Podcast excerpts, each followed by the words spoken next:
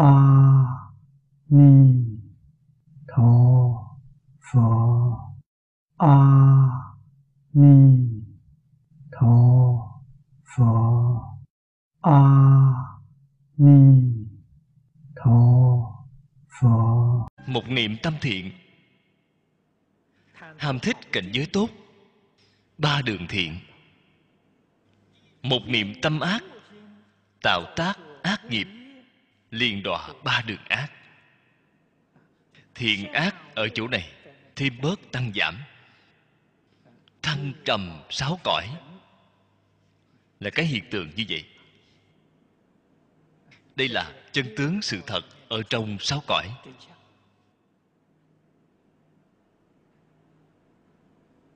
Chỉ có phật nói với chúng ta rất rõ ràng. Ấn độ cổ có không ít nhà tôn giáo. Công phu của họ quả thật rất cao siêu. Nếu dùng tôn giáo hiện đại để nhìn thì họ quả thật hơn hẳn cơ đốc giáo, thiên chúa giáo, hơn hẳn. Họ có thể ở trong định quan sát được hiện tượng của sáu cõi luân hồi. Họ nhìn thấy tất cả. Họ phía trên có thể nhìn thấy trời phi tưởng, phi phi tưởng. Phía dưới có thể nhìn thấy địa ngục. Đây là định công. Nhưng mà họ không thể giải quyết vấn đề. Cũng chính là nói, họ nhìn thấy những sự thật này rồi. Nhưng không biết những sự thật này tại vì sao mà có. Nguyên nhân vì sao có những sự tướng này, họ không hiểu họ chưa có trí tuệ này.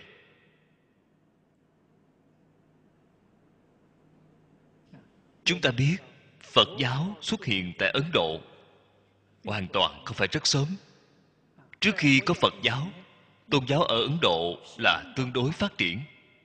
Đối với tình hình ở trong lục đạo, họ đã nói rất nhiều rất nhiều. Hơn nữa nói không sai cho nên lục đạo luân hồi không phải do phật nói trước nhất. Bà la môn giáo, phái túc luận, phái yoga của ấn độ, họ đều sớm hơn so với phật giáo. Họ đều nói rất rõ ràng, nhưng mà họ chưa có phương pháp giải quyết. Mà cho đến phật xuất hiện ở đời, mới đem ngọn nguồn lục đạo luân hồi nói rõ ràng với chúng ta làm thế nào mới có thể vượt qua? Sáu cõi luân hồi. Ở trong phật pháp mới nói rõ ràng. Đây là bảo chúng ta chuyển đổi. Chuyển đổi thiện xảo nhất. Không gì sánh bằng niệm phật cầu sanh tịnh độ. Lời nói này là sự thật. Vô cùng chân thật. Bởi vì dùng phương pháp này để chuyển đổi. Hầu như mọi người đều làm được.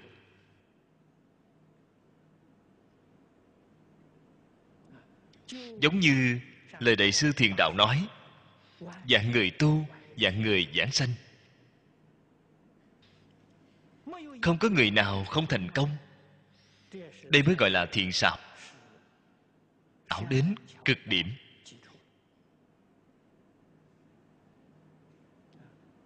Nếu như chúng ta đối với phật pháp, đại tiểu thừa khác, có sự hứng thú sâu đậm lại vô cùng yêu thích.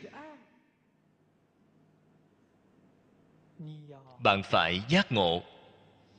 Nếu như chúng ta ở cái thế gian này đi nghiên cứu, đi tìm tòi thảo luận tuổi thọ của chúng ta có hạn. Thời gian quá ngắn. Vừa không có thiện tri thức, vừa không có thiết bị tốt. Chúng ta ở trong một đời này, nếu muốn nghiên cứu, rốt ráo, đó là việc rất khó. Sao bằng giảng sanh thế giới tây phương cực lạc? Trước tiên, chúng ta được tuổi thọ vô lượng. Chỉ có tuổi thọ vô lượng, hay nói cách khác, ta đã có đủ thời gian.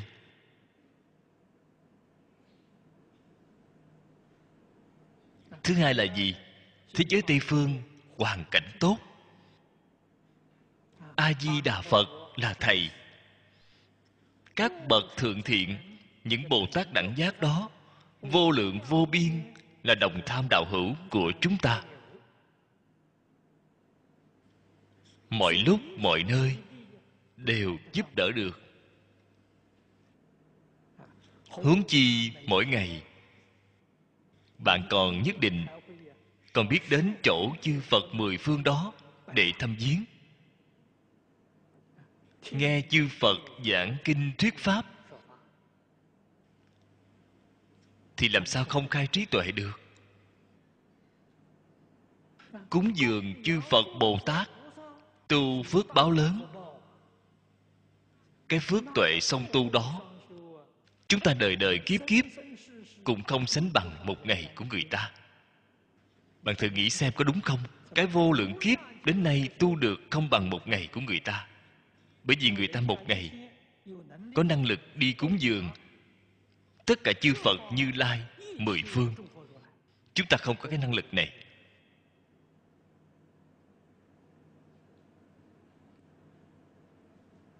Ở trong một ngày, có thể nghe vô lượng vô biên chư phật thuyết pháp. Làm sao có thể sánh bằng người ta được chứ? Có lẽ mọi người muốn hoài nghi. Thế vô lượng vô biên chư phật bồ tát, vì một ngày làm sao viếng thăm được? Làm thế nào đi cho kịp được? Mỗi chỗ chỉ một phút thôi. Thì cũng không cách gì, cũng đi không kịp rồi. Bạn cái cách nghĩ này là hoàn toàn nghĩ sai rồi. Bồ tát thế giới tây phương đi viếng thăm chư phật, cúng dường nghe pháp là pháp thân đi. Không phải lần lượt đi viếng thăm từng người, thế thì mệt chết đi được. Là phân thân đi đồng thời đi. Cũng chính là nói, trước mặt tất cả chư phật như lai đều có họ họ đều ở đó. Thế giới cực lạc a di đà phật giảng kinh thuyết pháp, họ cũng không rời khỏi. Có cái tài này.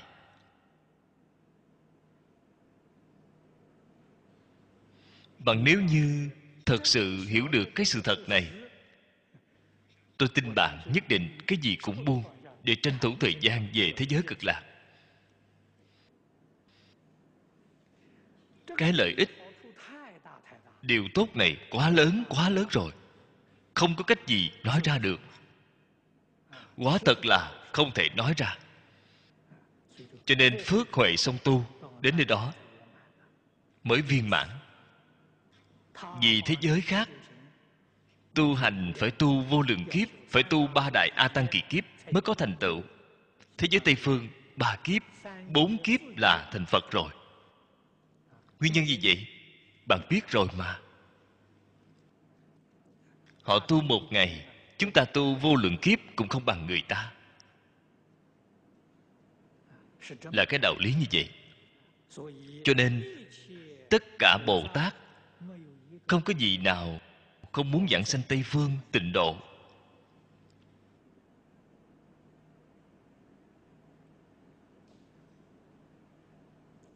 Hóa trừ ngã kiến. Tức chuyển để thất thức vi bình đẳng tánh trí. Đây là nói chuyển đổi của phần trước. Lý luận của chuyển đổi hiểu được rồi, phương pháp hiểu được rồi. Đây là nói ra hiệu quả của chuyển đổi kết quả của chuyển đổi. Chuyển thức thứ bảy. Thức thứ bảy là chấp trước. Mọi thứ đều không chấp trước. Thì bình đẳng tánh trí, hiện tiền rồi. Tại vì sao gọi là bình đẳng tánh trí vậy? Cái trí tuệ này là sinh ra từ trong tâm bình đẳng liền gọi nó là bình đẳng tánh trí. Như thế hay nói cách khác, bạn không bình đẳng thì cái trí tuệ này của bạn sẽ không thể hiện ra được. Bốn trí mọi người đều có. Không phải nói phật có, chúng ta không có, chúng ta có. Chúng ta có, tại vì sao không thể hiện tiền vậy? Phiền não che kín rồi. Bởi vì chúng ta không bình đẳng bạn thấy bình đẳng tánh trí không thể hiện tiền. Không khởi phân biệt, chuyển thức thứ sáu thành diệu quan sát trí. Chúng ta cứ lại muốn phân biệt. Bởi do phân biệt, nên diệu quan sát trí của chúng ta không thể hiện tiền. Không có. Đạo lý ở chỗ này.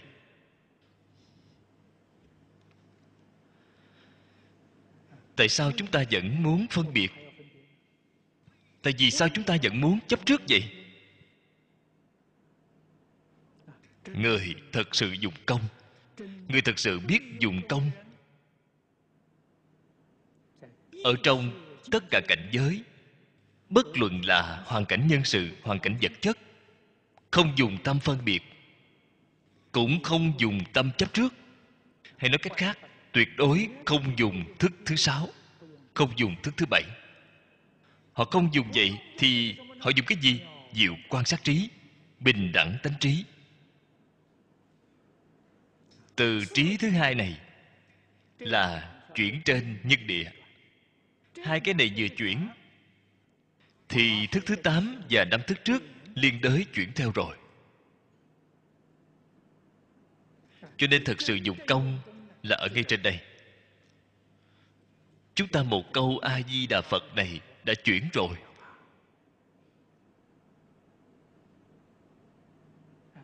Ở trong tất cả cảnh duyên, chúng ta không còn khởi tâm động niệm, chỉ là một câu a di đà phật. Dùng một câu a di đà phật, đem tâm phân biệt của bạn chuyển sạch, cũng chuyển sạch tâm chấp trước của bạn rồi một câu a di đà phật. Một câu a di đà phật này niệm thành thục rồi, phân biệt chấp trước không còn. Thì bốn trí bồ đề hiện tiền ngay. Người này giảng sanh thế giới tây phương cực lạc. Xin thưa cho các vị, là thực báo trang nghiêm độ, thượng thượng phẩm giảng sanh.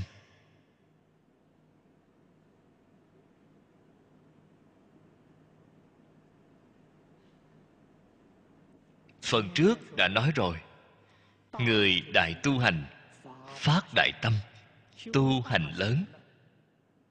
Trải qua sự để luyện tâm. Trải qua sự là ở trong hoàn cảnh, là ở ngay trong đời sống. Luyện cái gì vậy? Không phân biệt, không chấp trước. Nếu như bạn thật sự ở trên đây dùng công thế bạn là thật biết dụng công bạn là người tu hành lớn.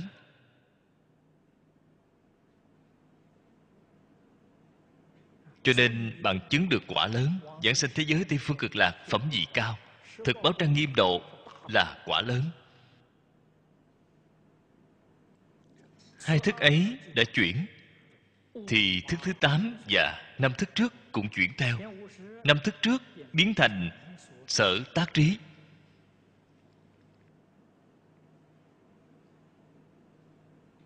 Thành là thành tựu sở tác chính là việc mà bạn làm.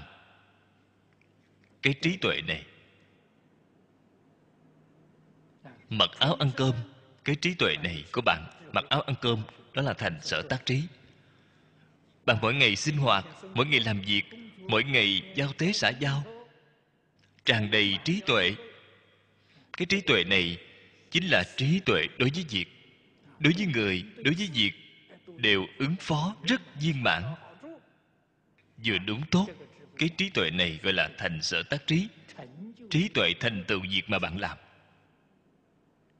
Không sanh phiền não. Thức thứ tám, chuyển đổi thành đại viên cảnh trí. Viên là viên mãn. Không có gì không biết như kính tròn lớn, chiếu hư không pháp giới. Không gì không biết, không gì không thể. Chuyển tám thức thành bốn trí. Tu hành yếu tại chuyển thức thành trí. Chữ yếu này là quan trọng. Then chốt, chỗ mấu chốt nếu bạn không thể chuyển thức thành trí, thì tu hành cái gì? Cho dù một câu phật hiệu này niệm rất tốt, giảng sanh thế giới tây phương cực lạc, cũng chẳng qua là phàm thánh đồng cư độ mà thôi. Phàm thánh đồng cư độ, tu hành ở thế giới tây phương, chứng quả, vừa mới giảng rồi, phải ba bốn kiếp ba bốn kiếp, thời gian là dài rồi.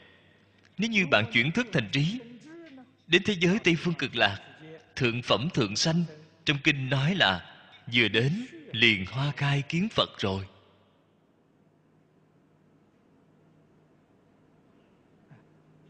Đây mới là một đời. Thành tựu. Phật quả cứu cánh. Viên mãn.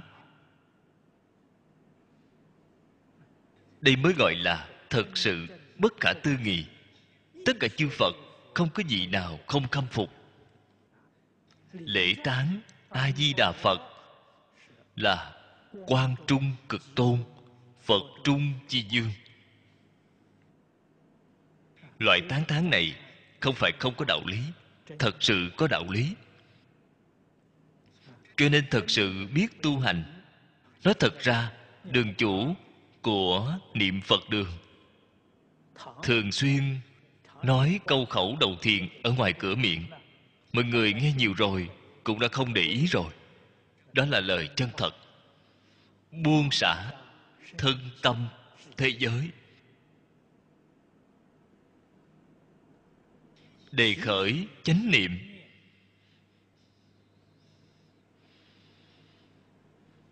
Thường nói câu nói này buông xả thân tâm thế giới. Chính là buông xả phân biệt chấp trước. Đề khởi chánh niệm thì sao? Chính là một câu phật hiệu này. Lập tức liền chuyển thức thành trí rồi. Sở dĩ bạn không chuyển lại được là do chưa buông xả. Vậy là không chuyển lại. Đây là phân biệt đã chướng ngại vượt quan sát trí chấp trước đã chướng ngại bình đẳng tánh trí. Cho nên buông xả phân biệt chấp trước, thì trí tuệ ở trong tự tánh hiện tiền ngay. Hai cái thứ này chính là ở trong kinh hoa nghiêm nói, tất cả chúng sanh đều có trí tuệ đức tướng như lai nhưng bởi do vọng tưởng chấp trước mà không thể chứng đắc. Đây là lời thích ca mâu ni phật nói tất cả chúng sanh xưa nay đều là phật. Hiện nay vì sao lại biến thành cái hình dạng như vậy? Chính là bởi vì bạn có vọng tưởng chấp trước. Bạn trầm luân đọa lạc biến thành cái hình dạng này. Bạn không thể khôi phục tự tánh. Vọng tưởng là gì vậy? Phân biệt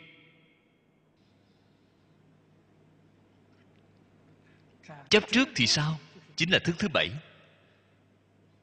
Là cái thứ này làm hại ta. Cho nên bảo bạn vọng tưởng xả sạch. Phân biệt xả sạch, không phân biệt nữa. Chấp trước cũng xả hết. Thật khó xả. Muốn xả sẽ không được. Tại vì sao sẽ không được vậy? Cho rằng thân tâm thế giới đều là thật. Là bởi do cái này mà xả không được. Đây gọi là chưa thấy rõ. Chân tướng sự thật chưa làm rõ ràng. Phật ở chỗ này nói với bạn, đương thể, dai không? Nếu như bạn biết được, phàm cái gì có hình tướng đều là hư vọng. Tất cả pháp hữu di như mộng huyễn bèo bọt. Thử hỏi xem, bạn có thể buông xả hay không? Có thể không chấp trước không? Có thể không phân biệt không? Tự nhiên là không phân biệt, không chấp trước ngay mà. Bởi vì phân biệt chấp trước chẳng có ý nghĩa gì. Là giả, là không mà. Là một mảng không, như mộng mà thôi.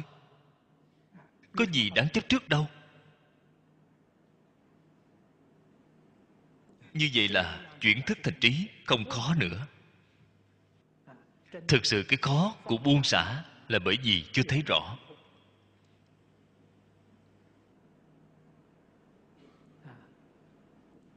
Kinh kim cang là khai trí tuệ. Trí tuệ là vậy bạn nhìn thấu. Niệm phật vậy bạn buông xả. Chỉ chọn lấy thế giới tây phương cực lạc. Còn những thứ khác, tất cả đều không cần.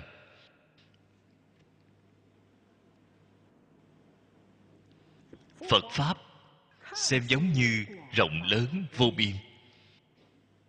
Rộng lớn vô biên cũng là thật, cũng không phải là giả. Thật là gần gũi, ý nghĩa. Tôi nghĩ mấy ngày nay các gì có thể thể hội được đó, thật gần gũi, thật có ý nghĩa. Cho nên phật pháp, nếu như bạn có thể thể hội được cái gần gũi ý nghĩa đó, thì bạn không thể bỏ được. Nhưng mà chỗ này thì sao? Lại sợ phiền phức bạn lại tham đắm phật pháp, thế là hỏng hết rồi. Lại hỏng rồi. Những cái khác không phân biệt, còn phân biệt phật pháp. Không chấp trước những cái khác nữa là chấp trước phật pháp. Đây chính là nửa bộ sau của kinh kim cang. Tôn giả tu bồ đề đưa ra hỏi lại, chính là bởi vì sợ có cái vấn đề này. Cho nên nửa bộ sau không phải không có đạo lý. Sợ là nửa bộ trước hiểu rồi, cái gì cũng không chấp trước là chấp trước phật pháp.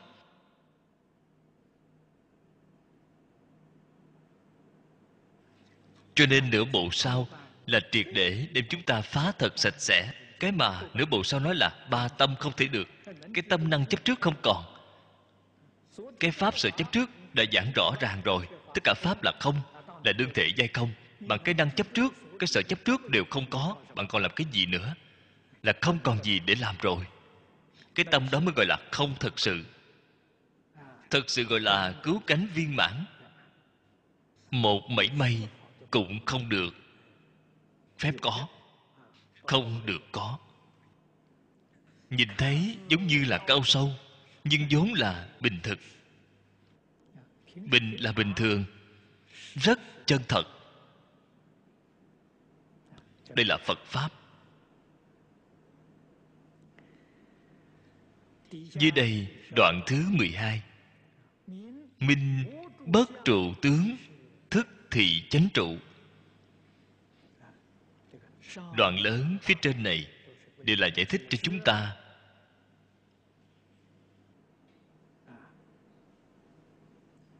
Tại vì sao? Phải vô trụ. Phật nói với chúng ta, Bắt đầu nói từ thai noãn thấp hóa 12 loại sanh. Đem những chân tướng. Sự thật này Nói ra cho chúng ta. Sau khi nói ra, Mới có thể Giống hình ảnh đó của Ngài, Giống cái hình ảnh vô trụ, Sinh tâm đó của Ngài. Đoạn này chứng minh vô trụ, Phục thứ tu Bồ Đề. Cái này phần trước đã nói. Trên Kinh văn Có câu nói này, Thì phía dưới sẽ có lời khai thị quan trọng. Đây là gọi tên của Ngài, Nhắc nhở Ngài. Bồ Tát ư Pháp Ưng vô sở trụ, Hành ư bố thí.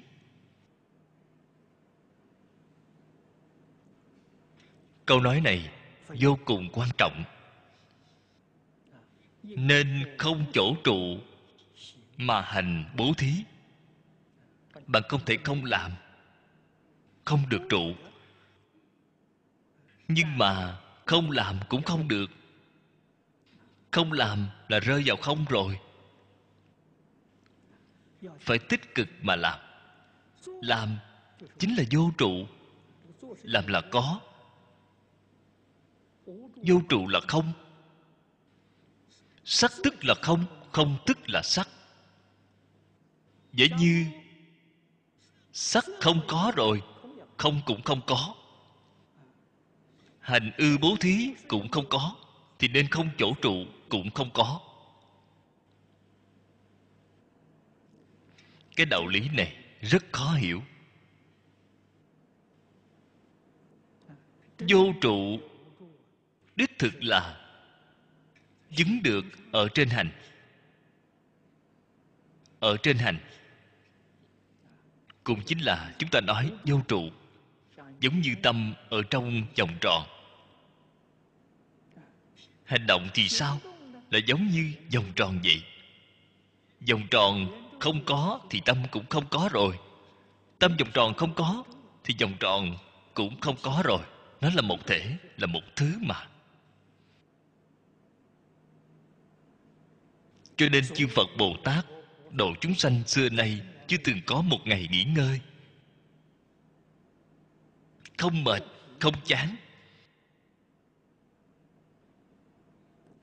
Bố thí bao gồm tất cả pháp. Phật pháp nên hành, không nên trụ. Nên không chỗ trụ mà hành tất cả pháp. Bố thí bao gồm tất cả pháp ở trong bố thí, có ba loại lớn. Cái thứ nhất là bố thí tài. Ở trong tài, có nội tài, có ngoại tài. Ngoại tài là gì? Là vật ngoài thân của chúng ta. Bố thí chính là buông xả. Chính là xả bạn phải xả được. Cũng chính là nói. Nói lời thành thật, bố thí chính là không có chấp trước. Ta đối với vật ngoài thân, ở trong tâm, không chấp trước. Không có bận tâm.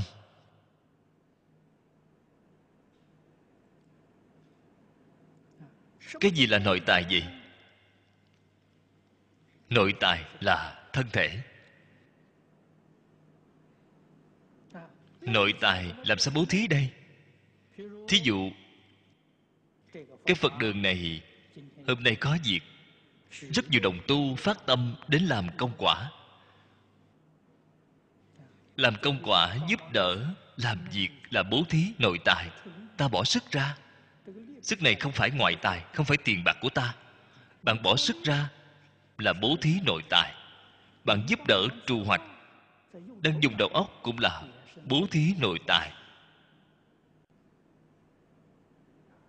Tuy là bố thí mà không dính vào tướng bố thí. Có thể xả, cái này đều là thuộc về bố thí tài. Loại thứ hai là bố thí pháp. Phàm là những cái thuộc về trí tuệ, kỹ năng đều là thuộc về pháp bao gồm tất cả.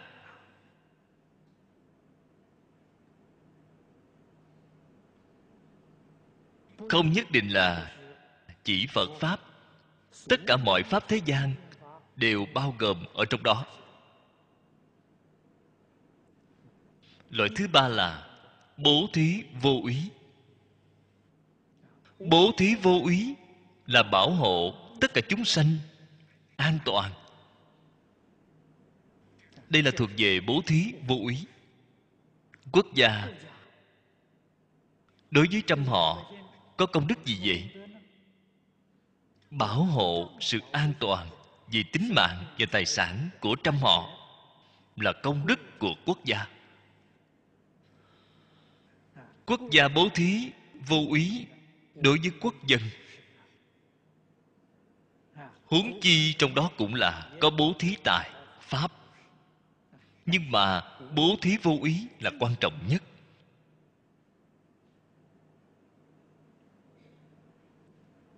Cho nên, ba loại bố thí này đã bao gồm tất cả pháp hành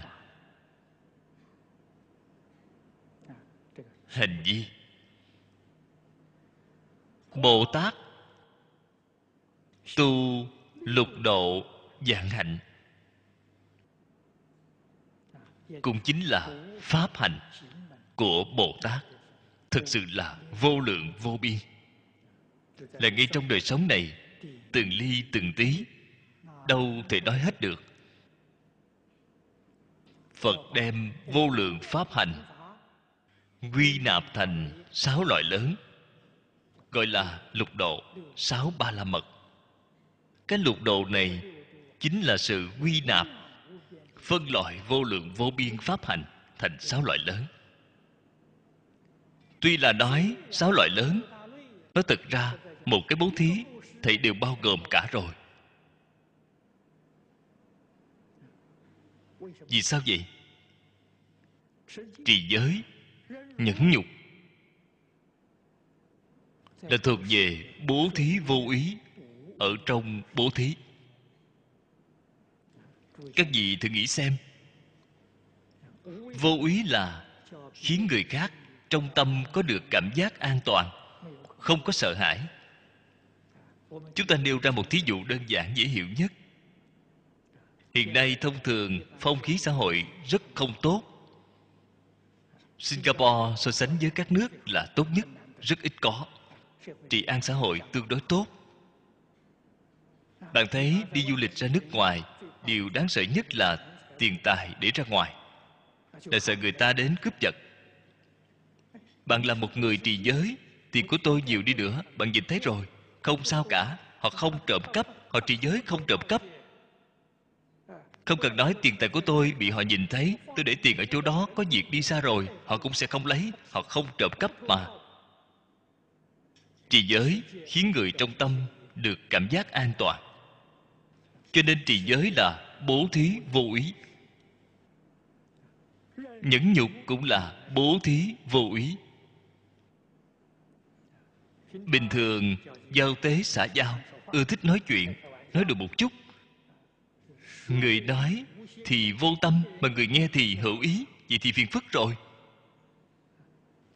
Dẫn đến rất nhiều hiểu lầm. Nếu như người này là người học phật tu nhẫn nhục ba la mật, không sao cả. Ta nói chuyện có lỗi với họ họ sẽ không trả thù, họ sẽ không để tâm, họ nhẫn nhục mà.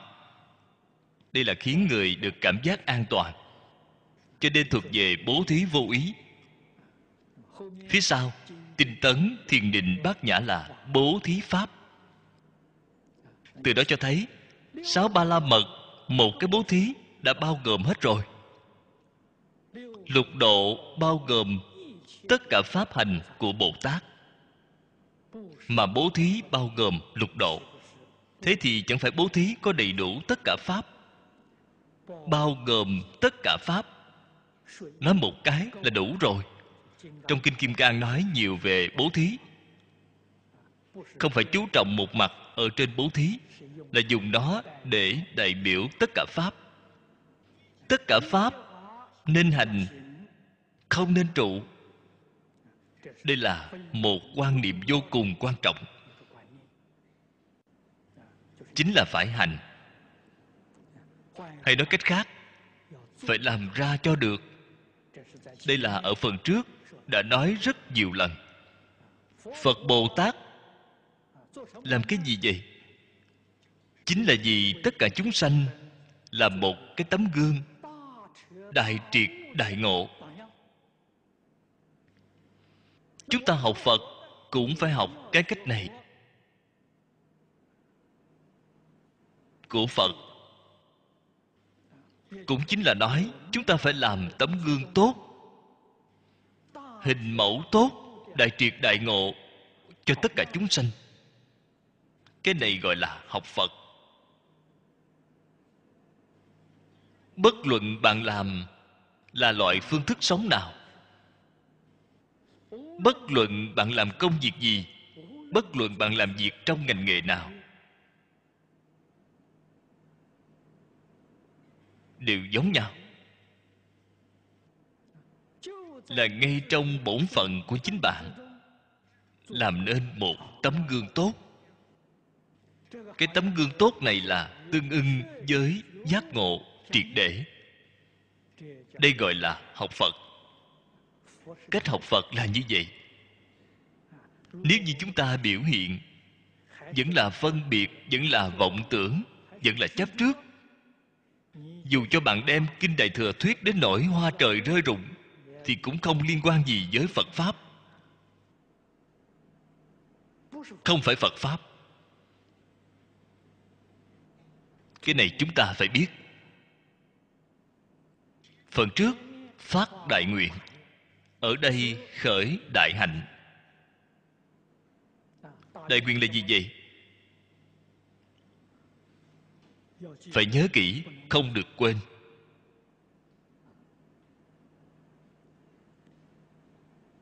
Ta độ cho tất cả chúng sanh. Đều vào vô dư niết bàn. Vậy là đã phát đại nguyện rồi.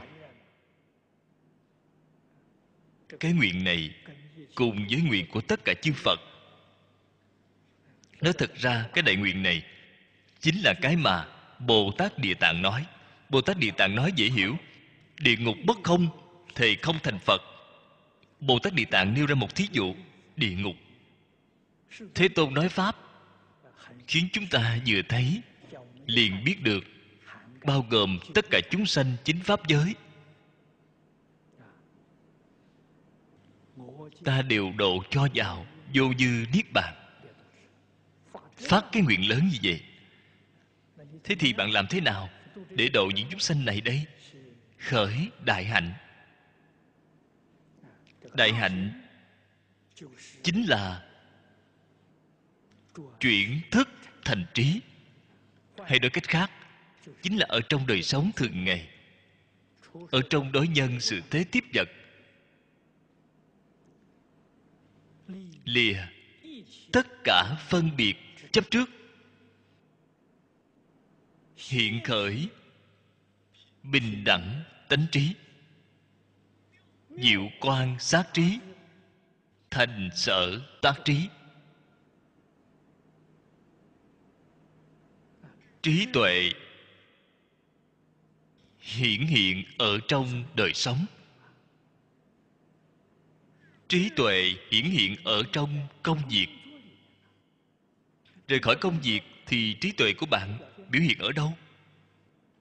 Trí tuệ biểu hiện trong đời sống, biểu hiện trong công việc, biểu hiện trong xã giao, biểu hiện ở trong đối nhân sự thế tiếp vật. Đây gọi là bồ tát. Cho nên không thể xa lìa những việc này. Lìa khỏi việc thì trí tuệ của bạn là không. Rơi vào không rồi. Bạn biểu hiện ra từ đâu? Đây chính là phật pháp phải hành, không được trụ. Đây chính là khởi đại hành. Đại hạnh là ở trong mặc áo ăn cơm. Không phải rời khỏi đời sống, chúng ta để đến nơi nào đó tìm một cái đại hạnh gì khác. Bạn đến nơi nào đó để tìm là bạn đã hiểu sai rồi. Xa lìa phân biệt chấp trước là đại. Vì sao vậy? Là tương ưng với tâm tánh, cùng tứ trí bồ đề trên quả địa như lai, thì gọi là đại hạnh. Ta mặc áo, không phân biệt cái tướng của mặc áo, không chấp trước cái tướng của mặc áo. Ăn cơm, không chấp trước cái tướng của ăn cơm, không phân biệt cái tướng của ăn cơm. Đó là đại hạnh. Mặc áo suốt ngày cứ kén chọn cái kiểu dáng này, cái kiểu dáng kia, phối màu như thế nào? Thế là tiêu rồi đó chính là lục đạo phàm phu. Ăn cơm thì chọn khẩu vị. Hôm nay ăn cái gì, ngày mai ăn cái gì? Đó là không biết ăn cơm rồi. Phật bồ tát mặc áo ăn cơm không giống như chúng ta. Không có phân biệt chấp trước. Cho nên tâm phật bồ tát thanh tịnh. Bạn thấy chúng ta ăn cơm, tâm không thanh tịnh. Mặc y phục, tâm cũng không thanh tịnh. Ngủ thì tâm cũng không thanh tịnh. Làm cái gì cũng không thanh tịnh. Hỏng bét rồi bên trong một lô tham sân si mạng. Là những thứ này. Bạn nói, bạn làm sao có thể thoát khỏi sáu cõi luân hồi? Bạn làm sao không đáng thương? Bạn làm sao không khổ được? Trang điểm cho đẹp đi nữa cũng là kẻ đáng thương. Vẫn khổ khổ không nói nên lời. Đọc kinh kim cang rồi, phải khai ngộ. Đọc kinh kim cang rồi, biết làm thế nào sống cuộc sống đẹp cái này thật sự là vô cùng hiện thực. Nguyện cùng hạnh không thể lìa nhau. Có nguyện, ác có hạnh. Có hạnh, ác có nguyện. Đây là nói với chúng ta, nguyện phía trước phát nhất định phải thành hiện thực. Nhất định phải chăm chỉ, nỗ lực mà làm. Nếu như có nguyện, không có hạnh, thì nguyện bị tan dở rồi. Có hạnh, không có nguyện là hạnh phàm phu. Vừa mới nói, mà cái hạnh này là tạo sáu cõi luân hồi, tăng trưởng tham sân si mạng. Cho nên nguyện cùng hạnh, vĩnh viễn không thể tách lìa.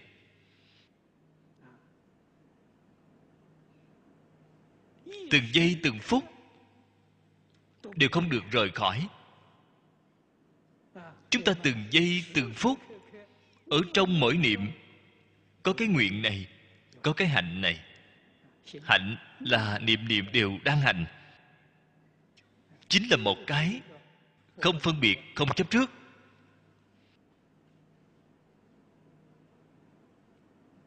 Bồ tát hành lục độ bất ngoại giới định tuệ tam học, đối trị tham sân si, tam độc bệnh căn. Cái này mọi người đều biết. Người hơi có một chút phật học thường thức đều hiểu được.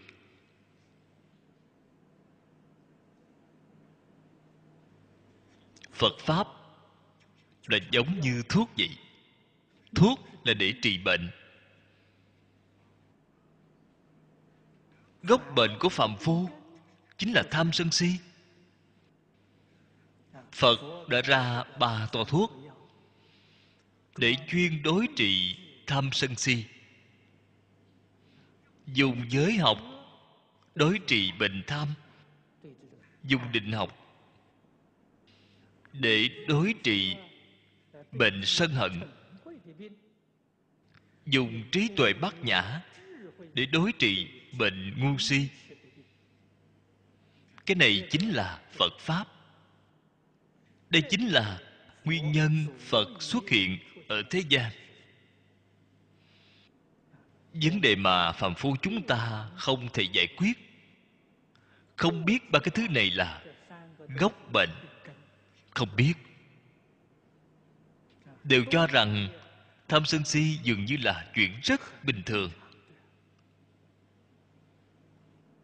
Đây không phải là việc xấu. Giống như là lẽ đương nhiên vậy. Người có thể không có tham sân si mà được sao? Giống như là đương nhiên. Không biết đây là gốc bệnh, gốc của tai họa. Không những là nguồn gốc đau khổ, bệnh suốt đời của chúng ta. Phần trước đã nói là nguồn gốc của luân hồi sinh tử là nguồn gốc chướng ngại chúng ta minh tâm kiến tánh. Cái thứ này đáng sợ biết bao. Nếu phật không giảng giải, khuyên bảo tường tận cho chúng ta chúng ta làm sao có thể biết được? Làm sao có thể hiểu được? Bố thí có ba loại, tài pháp vô ý. Thì vừa rồi mới nói qua, là đối trị gốc rễ sự độc hại của tham lam keo kiệt từ vô thủy.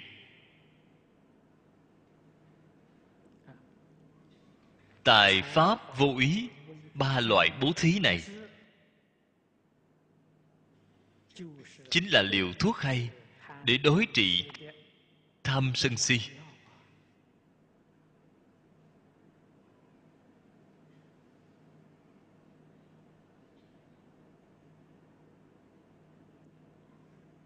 Bố thí tài, đối trị tham. Nếu như tâm tham của chúng ta rất nặng, làm sao trị hết tâm tham đây? Tu bố thí tài. Ta có của cải để mọi người cùng hưởng. Không nên hưởng riêng một mình. Thậm chí là một mình ta không hưởng. Ta không hưởng phước phước của ta để mọi người hưởng xin thưa với các vị, người đó là thật sự biết hưởng phước. Cái vui sướng trong tâm đó của họ, không có ai có thể biết được. Bạn thấy, họ mặc y phục rách, ăn thức ăn rất đơn giản, phước của họ để người khác hưởng, là vui sướng nhất. Thế gian không có gì vui sướng hơn họ. Cái vui sướng đó là hưởng phước thật sự cái này không phải người trí tuệ cao cấp. Thì họ không biết. Họ không biết hưởng. Người trí tuệ cao cấp thực sự, ồ, là đích thực đang hưởng phước. Họ thật sự là rất vui sướng. Bố thí pháp, đối trị tham sân si. Ở trong pháp đều có những thứ để đối trị tham sân si bố thí vô úy cũng là đối trị. Sân hận. Cho nên, ở trong ba loại bố thí thì bố thí pháp là rộng nhất. Sức mạnh của bố thí pháp sâu nhất. Do đó, phật ở trong kinh hoa nghiêm nói cho chúng ta ở trong mọi sự cúng dường cúng dường pháp là hơn hết. Và thế tôn ở trong bản kinh nói với chúng ta biết, ở trong tất cả bố thí bố thí pháp là tối thắng. Cho nên nói bố thí bảy báo nhiều vô lượng bằng đại thiên thế giới, phước báo không lớn bằng vì người diễn thuyết. Bốn câu kệ, bốn câu kệ là bố thí pháp công đức của bố thí pháp. Không phải bố thí tài, có thể sánh bằng. Trì giới vi học phật chi cơ thủy. Hữu dị tác nhị loại. Chỉ trì tức chư ác mạc tố. Tác trì, tắc chúng thiện phụng hành giới sát đa trì sân. Giới đạo đa trì tham. Giới dâm đa trì tham si. Giới dòng ngữ diệt đa trì tham si. Giới tụ tắc trị tham sân si, tam độc thị giả. Tối sơ trì giới, trọng tại sự thực bất phạm. Nhược di bồ tát tất đồng niệm tức phạm. Chúng ta tiếp tục giải thích kinh văn. Bồ tát ư pháp ưng vô sở trụ hành ư bố thí. Phần trước đã báo cáo qua với các vị. Bố thí bao gồm tất cả pháp cho nên ý nghĩa của nó sâu rộng, vô hạn. Bố thí có ba loại. Phần trước đã nói rồi. Trì giới là thuộc về bố thí vô úy trì giới. Đích thực là nền tảng của học phật. Đây là điều chúng ta cần phải xem trọng. Ngày nay người học phật nhiều hơn người xưa. Cơ duyên học phật của người ngày nay tính ra cũng thuận tiện hơn người xưa. Tại vì sao thành tựu không bằng người xưa? Thực ra là người hiện đại đã lơ là đối với giới luật rồi. Bản kinh thế tôn phát khởi là phát khởi từ trì giới đắp y trì bát. Vào thành xá vệ khất thực. Đều là trì giới.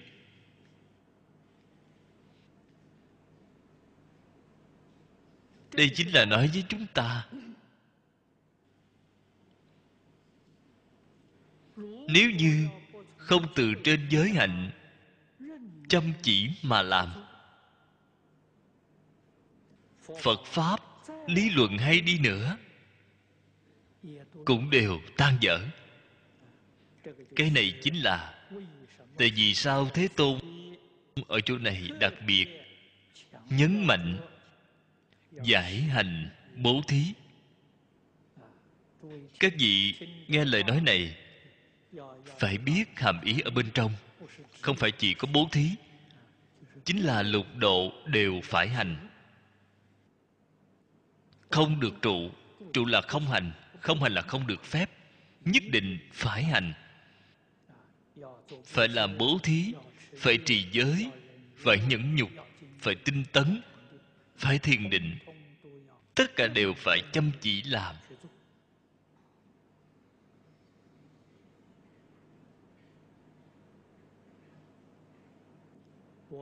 Tôi khi mới học phật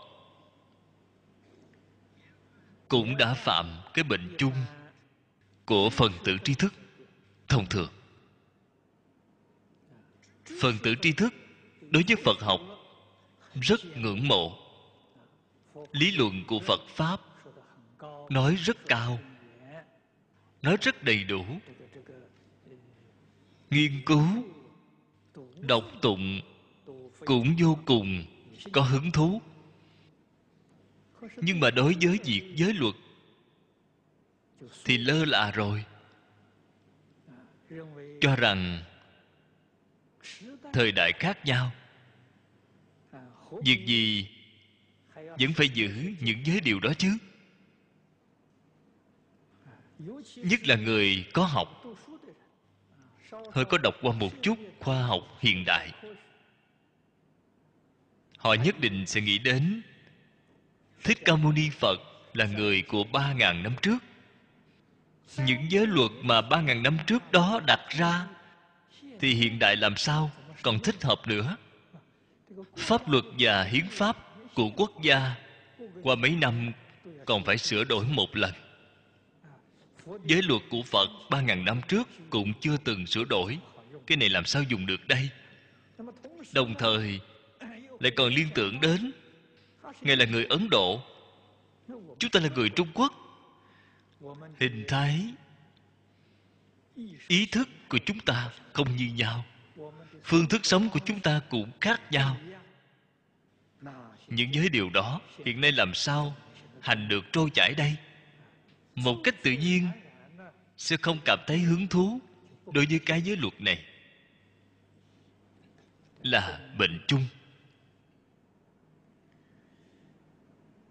Người thiện trí thức, thầy giỏi thật sự cũng biết. Cách làm, cách nhìn, cách nghĩ của tuổi trẻ phổ thông hiện nay, hiểu rất rõ. Đằng nào những sự việc này khuyên bạn cũng không có tác dụng, bạn cũng sẽ không tiếp nhận. Nói nhiều thì bạn còn chán ghét, còn xin phản cảm. Nên dứt khoát không nói nữa. Thực sự không nói, cũng có lỗi với học trò.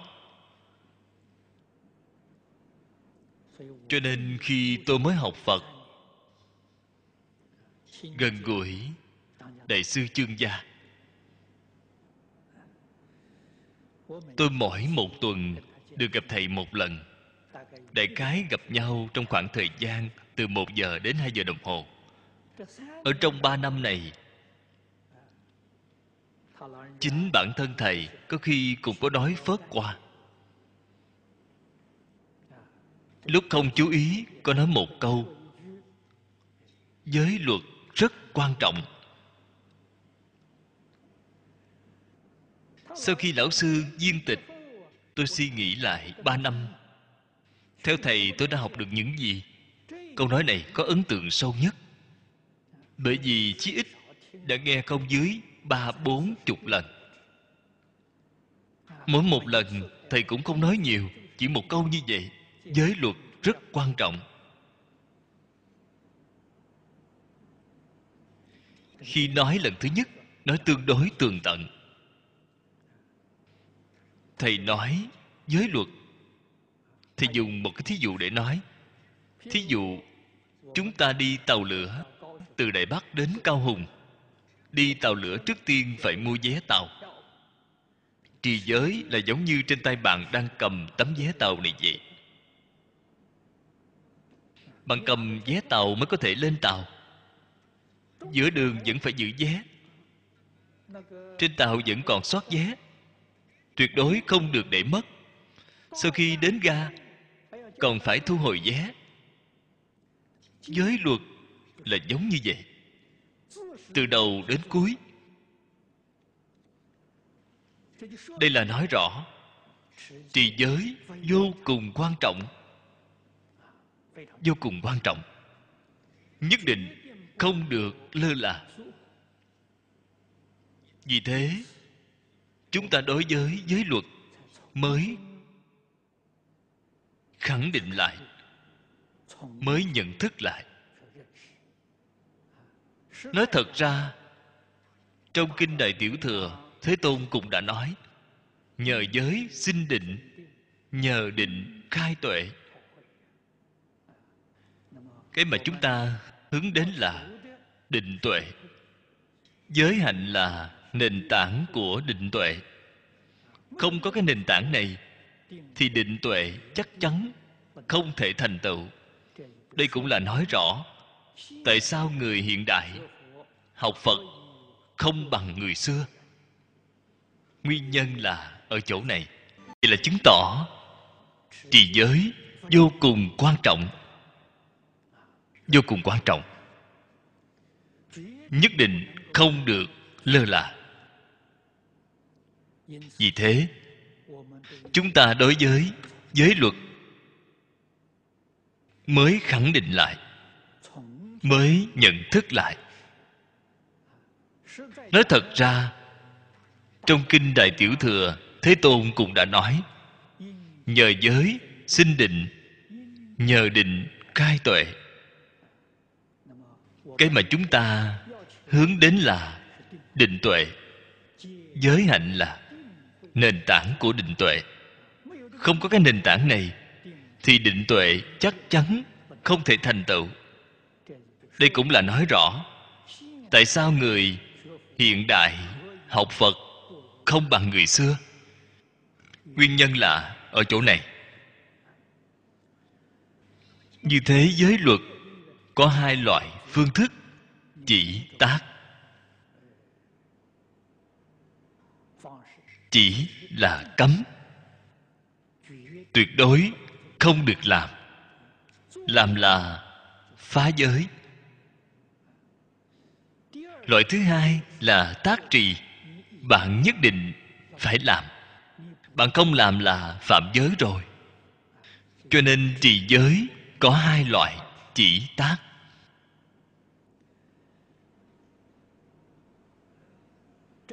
Thí dụ mà chỗ này nêu ra, đều là chỉ trì. Giống như ngũ giới thập thiện, đều là thuộc về chỉ trì. Nhất định phải cấm chỉ. Tinh thần của nó chúng ta phải nhớ kỹ. Chớ làm các việc ác, dân làm các việc lành. Chỉ là chớ làm các việc ác, hành là dân làm các việc lành. Phàm là việc có lợi ích cho chúng sanh, thế thì nhất định phải làm không làm là phạm giới rồi. Điều này ở trong giới luật tiểu thừa đều có thí dụ. Chúng ta ngày nay đọc giới bổn, trong giới bổn chỉ là nêu thí dụ mà thôi. Vậy thì giới điều có cần thiết phải điều chỉnh hay không? Có. Đây là thật, không phải là giả. Ngoài giới căn bản ra đó là cái vượt khỏi thời gian, vượt khỏi không gian. Thế thì không cần phải điều chỉnh. Thí dụ nói, không sát sanh không trộm cắp, không tà dâm, không vọng ngữ, không uống rượu năm giới điều này vượt khỏi thời gian không gian. Trước đây ba ngàn năm làm như vậy là chính xác. Ngày nay ba ngàn năm sau, vẫn không được thay đổi. Đây gọi là đại giới căn bản ngoài đại giới căn bản ra, ở trong giới luật, phần lớn đều là quy tắc đời sống. Quy tắc đời sống đương nhiên tùy lúc, tùy nơi là khác nhau rồi. Cho nên giới luật sau khi truyền đến trung quốc thì tổ sư đại đức trung quốc của chúng ta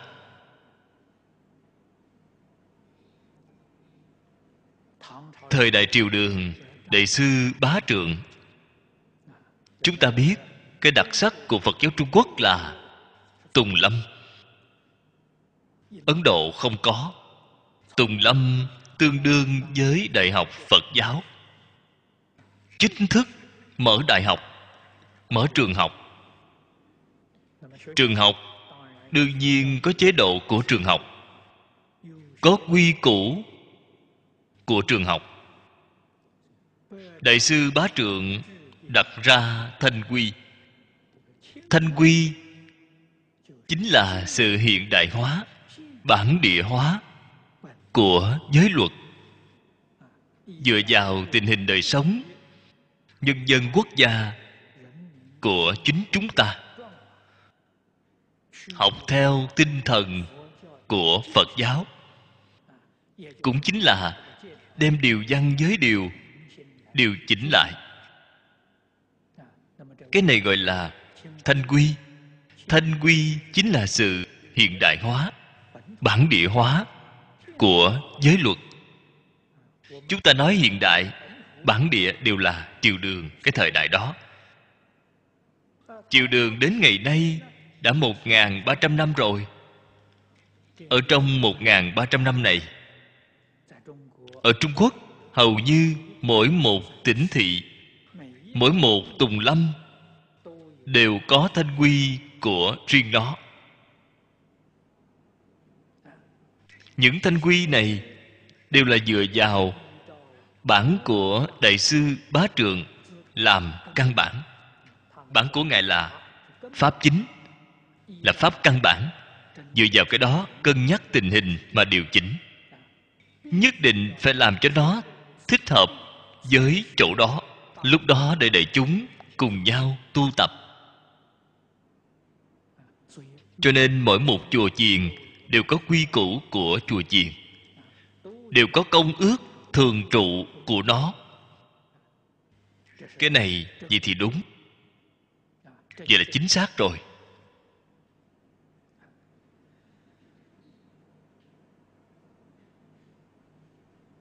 Chỗ này nêu ra mấy thí dụ. Chúng ta nhất định phải từ trong thí dụ mà xem xét lại, mà tư duy để hiểu rõ dùng ý của nó. Sau đó biết chúng ta ở trong đời sống, cần phải làm như thế nào? Giới sát vì sao phật lại đặt ra giới điều này vậy? Đương nhiên, nhân duyên đặt ra với điều này rất nhiều. Các vị xem sa di luật nghi tăng chú là biết ngay. Sa di luật nghi tăng chú viết rất tường tận. Nhưng mà trọng điểm của nó là đối trị sân hận cũng chính là phần trước đã nói. Gốc bệnh của phàm phu là tham sân si, tam độc, phiền não. Tam độc không trừ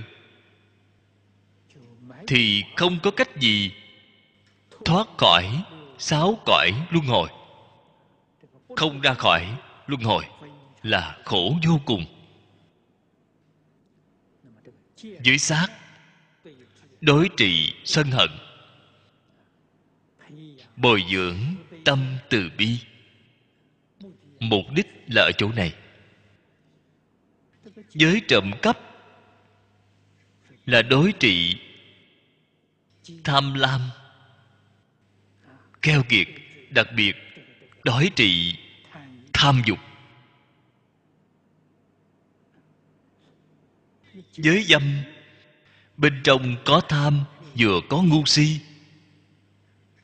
Là đối trị cái này.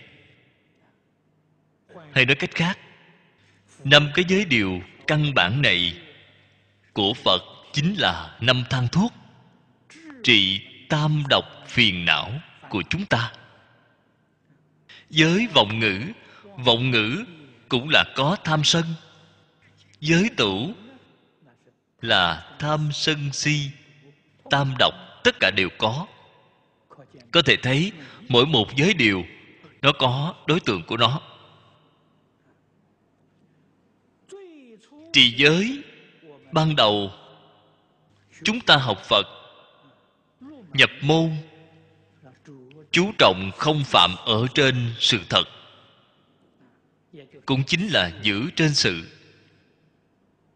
Như thế đây là thuộc về giới tiểu thừa giới tiểu thừa, đánh giá sự, không đánh giá tâm. Kết tội hoàn toàn là từ trên sự mà phán đoán. Đại thừa là cao hơn quá nhiều so với tiểu thừa. Cho nên bồ tát đại thừa, họ là đánh giá tâm, không đánh giá sự bồ tát đại thừa, trì giới ở trong khởi tâm động niệm. Họ nhìn thấy một chúng sanh không hoan hỷ, muốn giết đi đồng một cái ý niệm này muốn giết họ, mà chưa giết. Thế thì họ phá giới rồi. Người tiểu thừa a la hán tiểu thừa, khởi cái tâm muốn giết họ, nhưng chưa có giết là không phá giới. Họ đánh giá sự, giống như hiện nay phán tội trên pháp luật vậy. Nó là đánh giá sự nó không đánh giá tâm.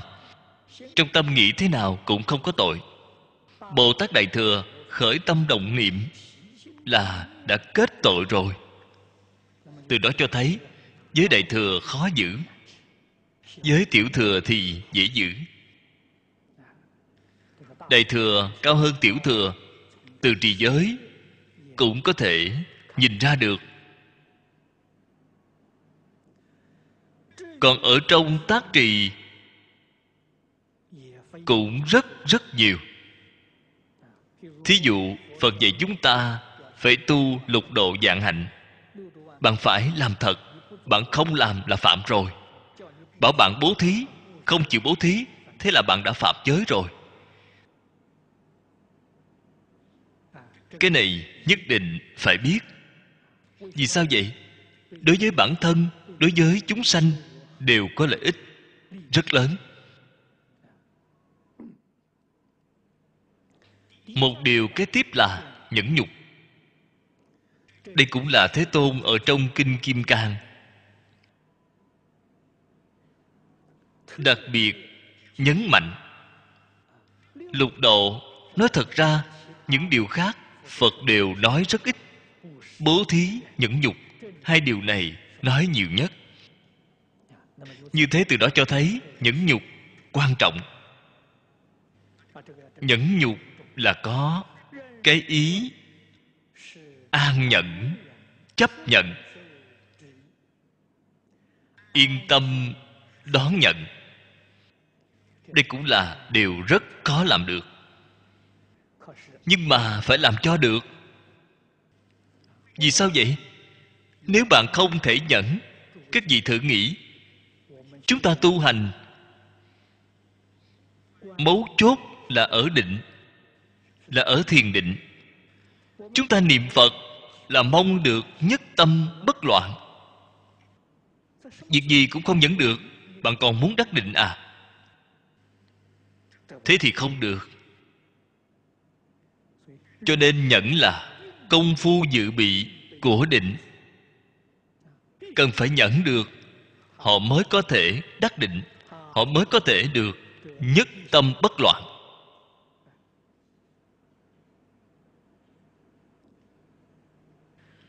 Hay nói cách khác, chúng ta nếu muốn đến nhất tâm, nếu muốn đắc định khai tuệ, thế thì không tu nhẫn nhục không được. Xa lìa nhẫn nhục không có phương pháp thứ hai. Vô cùng quan trọng rồi. Nhục mà nhẫn được. Vốn dĩ ý nghĩa của chữ nhẫn này là an nhẫn. Pháp sư dịch kinh dịch nó thành nhẫn nhục. Ở trong cái này có ý nghĩa đặc biệt. Người có học vào thời xưa ở trung quốc, rất có khí tiết. Cái gọi là sĩ. Có thể giết. Sĩ là người có học. Người có học bị giết cũng chẳng sao. Nhưng không thể bị nhục. Không thể bị làm nhục. Cũng chính là nói, trung quốc phần tử tri thức đối với nhục là nhất định không thể chấp nhận. Coi rất nghiêm trọng. Chém đầu cũng chẳng sao. Chứ bị làm nhục là không được pháp sư dịch kinh nhìn thấy người trung quốc chấp trước nhẫn nhục như vậy, nhục cũng nhận được.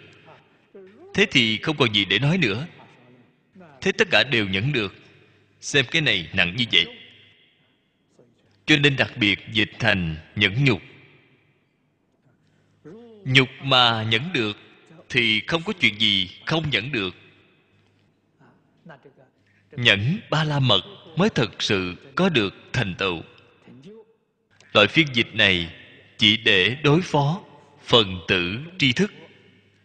Có học cổ đại trung quốc, người đi học. Nhược văn phật pháp, tuân chiếu thực hành. Bất hoài nghi, bất gián tạp di pháp nhẫn. An nhẫn, phạm vi tiếp nhận vô cùng rộng lớn. Ở trong đời sống thường ngày,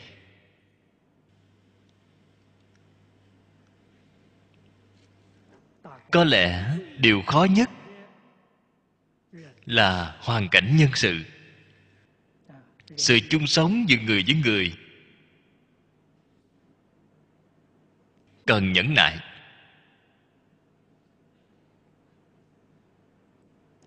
Phía sau, nhẫn, nhất định có nhượng. Phải, nhẫn nhượng.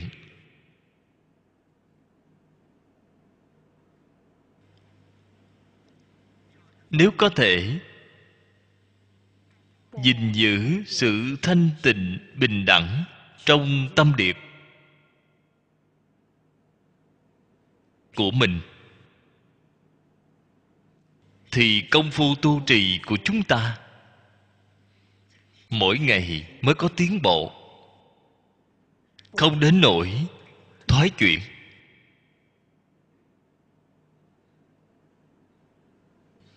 Như vậy thì kế đó là hoàn cảnh vật chất. Còn có tai họa của tự nhiên. Đều phải có thể đón nhận ở trong cái hoàn cảnh này, bất luận là thuận cảnh, nghịch cảnh, nếu thực sự có thể không bị chuyển bởi cảnh giới, thì nhẫn nhục của bạn đã có công phu. Cầu học học phật cũng không ngoại lệ, cũng cần phải nhẫn thí dụ học sinh đi học ở trường, từ tiểu học, trung học đến đại học, mười mấy năm.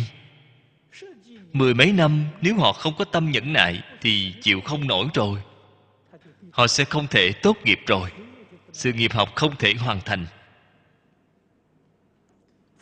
Tu học phật pháp, thời gian rất dài. Không phải một đời, hai đời là có thể thành công. Phật ở trong kinh thường nói, phàm phu từ sơ phát tâm đến viên mãn thành phật, phải trải qua ba đại a tăng kỳ kiếp, phải trải qua vô lượng kiếp. Thời gian dài như vậy,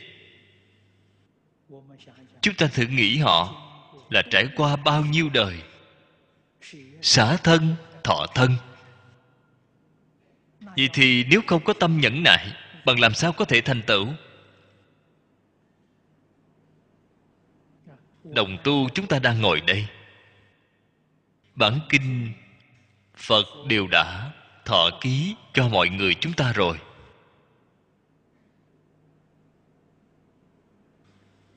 Thế Tùng nói rất hay. Kinh này là nói cho ai vậy? Nói cho những người nào vậy? Nói cho những người phát đại tâm. Nói cho người phát vô thượng thừa. Như thế đồng tu chúng ta đang ngồi đây, tôi còn nhìn thấy có rất nhiều bạn nhỏ.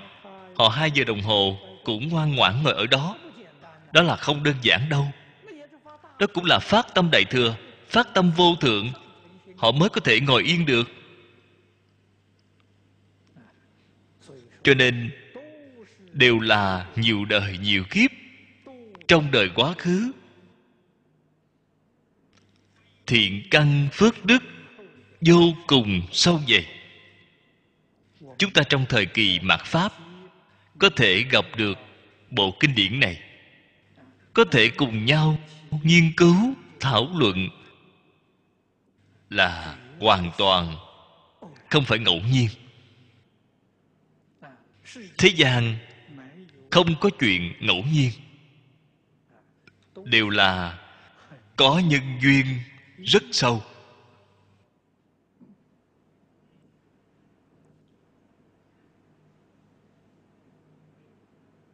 Cho nên học phật cần có tâm nhẫn nại. Không có tâm nhẫn nại, chắc chắn không thể thành công. Phải dùng tâm chân thành tâm thanh tịnh, tâm bình đẳng, tâm kiên nhẫn.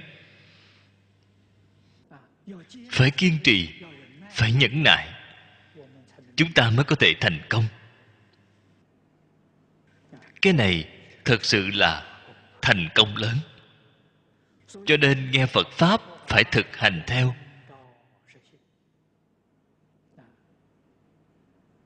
Phần trước nói, phật pháp phải hành, không được trụ. Cũng chính là nhất định phải thực hành, phải làm. Sau khi học rồi, lập tức liền có thể dùng được, là ngay trong đời sống của mình, không hoài nghi, không xen tạp.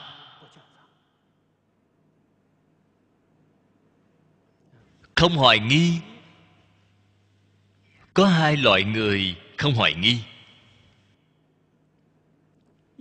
Một loại người là đều hiểu rõ ràng, đều hiểu minh bạch, đạo lý rồi. Họ không hoài nghi. Quyết chí một mực làm theo. Một loại người khác là người đại phước đức. Cái này không phải nói phước báo lớn, là đại phước đức còn thù thắng hơn phước báo. Người phước đức lớn họ tuy lý luận họ không thông. Họ cũng không muốn nghiên cứu, nhưng mà họ chịu thật thà làm. Người này phước đức không thể nghĩ bàn. Chúng ta nhìn thấy có một số cụ bà niệm a di đà phật. Bạn hỏi họ a di đà phật có ý nghĩa gì? Họ không biết niệm rồi tương lai phật sẽ tiếp dẫn tôi giảng sanh. Họ chỉ biết cái này những cái gì khác họ không biết. Họ chỉ thật thà niệm. Niệm vài ba năm, họ thực sự đang đứng mà giảng sanh, đang ngồi mà giảng sanh. Chúng ta người thông thường đều không bằng họ. Họ không hoài nghi. Đây là phước đức sâu dày. Trong kinh di đà nói, không thể ít thiện căn phước đức nhân duyên. Họ phước đức lớn đây là chỗ người thông thường chúng ta không sánh bằng. Cho nên hai loại người này không hoài nghi. Ngoài hai loại người này ra, thì cái nghi vấn đó thì rất nhiều rất nhiều. Không có cách gì không thể tránh được. Cho nên tôi cũng đã từng nói qua, người nghi vấn nhiều đều là không thật thà người thật thà chính là tiền căn vứt đức dày họ không có nghi vấn. Họ chỉ là một câu a di đà phật niệm đến cùng, không có nghi vấn. Nghi vấn nhiều rồi chính là không thật thà. Đương nhiên càng nhiều, càng không thật thà. Cái này là đạo lý nhất định. Không xen tạp cũng rất khó. Phải có trí tuệ cao độ. Cho nên nói thật sự ra lời trong kinh nói một chút cũng không sai. Phải nhiều thiện căn, nhiều phước đức. Người nhiều phước đức thì không hoài nghi. Người nhiều thiện căn không xen tạp. Họ chuyên chuyên tinh cư sĩ giang ở trong giảng nghĩa cũng nói đến cái sự việc này. Tất nhiên phật pháp cần học rộng nghe nhiều. Học rộng nghe nhiều, xem đối tượng nào. Không phải ai ai cũng có thể làm được. Ông nêu ra mấy thí dụ. Giống như trong lịch sử trung quốc, thanh lương là người rất đặc biệt, là tổ sư tông hoa nghiêm trí giả đại sư thiên thai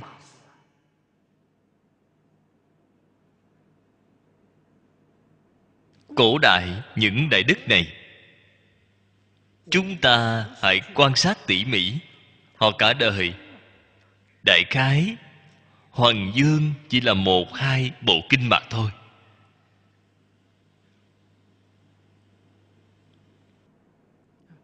Có phải họ cố ý làm nên tấm gương cho mọi người thấy không? Cư sĩ giang nói, không phải. Dùng năng lực của người thông thường để nói, một đời tu một hai pháp môn là rất tài giỏi rồi. Huống chi chúng ta nhìn thấy ở trong kinh hoa nghiêm 53 vị Pháp thân đại sĩ. Họ thị hiện. Đều là học một môn. Quả đúng như các bậc đại đức của thời xưa Trung Quốc Ở trong một đời chỉ Hoàng Dương một hai bộ kinh. Cái này không phải khiêm tốn Là sự thật chỉ có như vậy, công phu mới thật sự đắc lực. Mới có thể triệt để thông đạt. Nguyên nhân gì vậy? Tâm họ định, tâm họ tịnh, tâm thanh tịnh, liền sanh trí tuệ. Trí tuệ hiện tiền, nói lời thành thật, tất cả pháp, thế xuất, thế gian không có gì không thông đạt.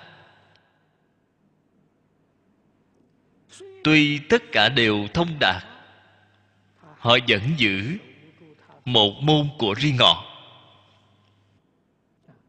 Nguyên nhân vì sao vậy? Tuy là họ thông đạt, chưa đến cứu cánh, chưa có thành phật. Thành phật mới cứu cánh. Do đó, họ thâm nhập một môn phải liên tục đến chứng được phật quả cứu cánh viên mãn.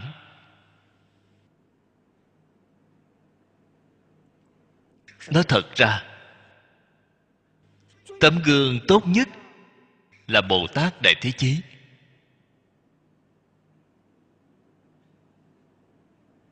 Chúng ta đọc kinh lăng nghiêm, bản thân ngài nói rõ ràng nhất, minh bạch nhất. Ta cùng 52 đồng luân câu nói này chính là nói cho chúng ta biết.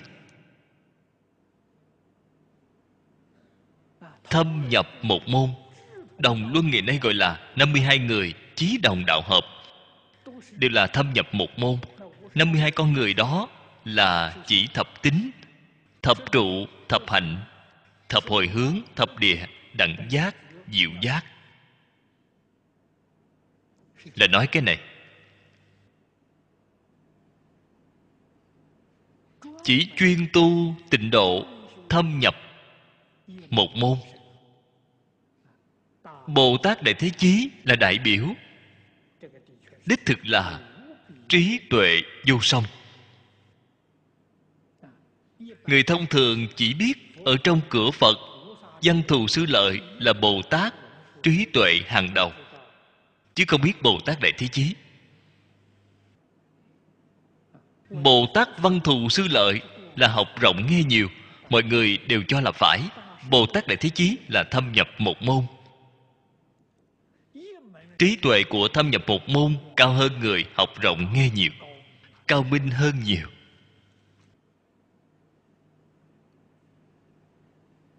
Bồ tát văn thù đến cuối cùng vẫn là phải niệm phật cầu sanh tịnh độ vẫn là muốn cố gắng bằng với bồ tát đại thế chí. Chúng ta đọc kinh. Những chỗ này nhất định không được lơ là. Những cái hàm chứa ở bên trong quá phong phú, quá vi diệu rồi. Cho nên xen tạp là chướng ngại nghiêm trọng chúng ta ngày nay tu trì rất có thành tựu là do trong tâm xen tạp.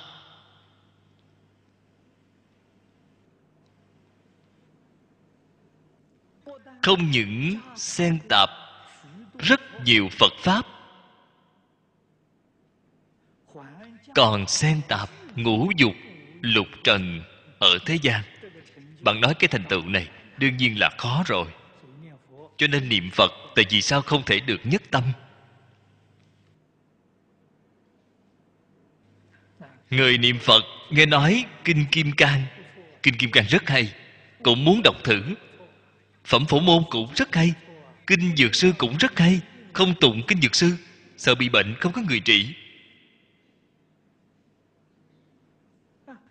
Mỗi một vị phật đều muốn lại, mỗi một bộ kinh đều muốn đọc đây liền gọi là xen tạp. Công phu của bạn không thuần. Bạn rất khó được tâm thanh tịnh. Các vị phải biết học phật, mục đích ở chỗ nào vậy? Mục đích chính là được tâm thanh tịnh. Làm nhiều như vậy, được tâm thanh tịnh là khó rồi. Một thứ thì dễ dàng. Cho nên bạn từ trên một môn bằng tâm thanh tịnh đạt được rồi. Vậy thì tất cả chư phật bồ tát đều hoan hỷ không có gì nào không hoan hỷ. Bạn thành tựu rồi mà, mọi người đều chúc phúc bạn. Bằng mỗi một ngày lại nhiều phật như vậy, lại nhiều bồ tát như vậy, đọc kinh nhiều như vậy. Những chư phật bồ tát này nhìn thấy đều lắc đầu. Bạn làm sai rồi. Thật là đáng tiếc, thật sự là làm sai rồi. Cho nên dứt khoát, không nên lấy tâm phạm phu chúng ta để đo lường phật bồ tát. Ta không lạy họ, là có lỗi với họ họ sẽ trách ta họ còn trách bạn trách bạn thì họ không phải là bồ tát, họ là phạm phu rồi. Cho nên bạn thấy, có cái ý nghĩ này đối đãi với phật bồ tát là tội lỗi rất nặng. Bạn xem phật bồ tát là giống như phạm phu. Bạn thấy bạn cái tội này nặng cỡ nào rồi? Tâm của phật bồ tát đều là tâm thanh tịnh, đều là bình đẳng, đều là mong chúng ta thành tựu sớm hơn một chút. Cho nên xen tạp là tuyệt đối không được có. Như thế, đây là pháp nhẫn. Bạn thử xem, chúng ta phải vào từ trong một bộ kinh. Những kinh khác đều không nên đi xem. Vậy thì phải nhẫn nhẫn được mới được. Bằng nếu khi không nhẫn được, lén lút vẫn còn xem những cái khác. Thế là không được rồi. Nhất định phải có thể nhẫn nại, thâm nhập một môn. Lại như cái lý của sinh vốn vô sinh. Cái này trong kinh bát nhã nói rất nhiều, trong kinh đại thừa cũng thường nói. Ta, người có thể sáng tỏ, có thể thực hành là vô sanh pháp nhẫn, đối trị sân hận. Cái này đối trị sân hận cực vi tế.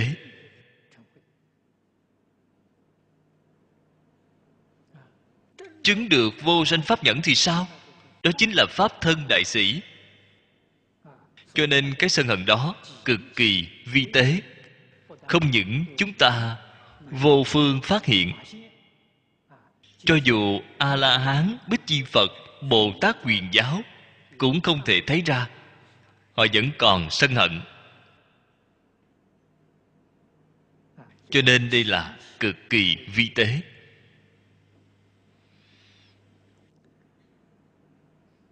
Tinh tấn. Cái đây giảng tiếp điều thứ tư ở trong lục độ là tinh tấn. Tinh có hai nghĩa là tinh tế, tinh mật. Có hai ý nghĩa này. Tiến bộ mà không theo bừa là tinh tế. Chúng ta nói người đó rất tỉ mỉ. Ở trong đây cũng có ý nghĩa là cẩn thận. Cẩn thận tỉ mỉ.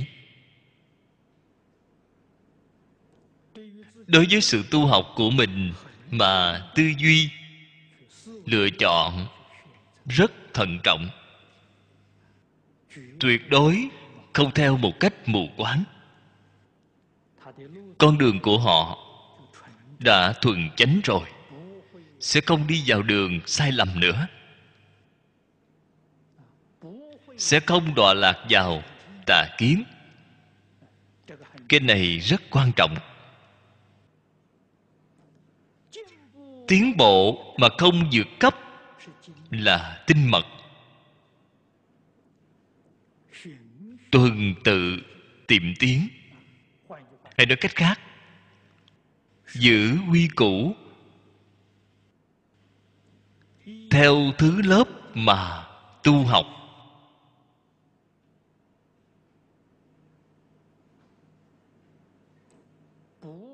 Không ham muốn nhanh. Cái này là ý nghĩa của tinh mật, tinh tấn, đối trị, giải đãi. Giải đãi là phiền não lớn từ vô thủy kiếp đến nay của chúng ta.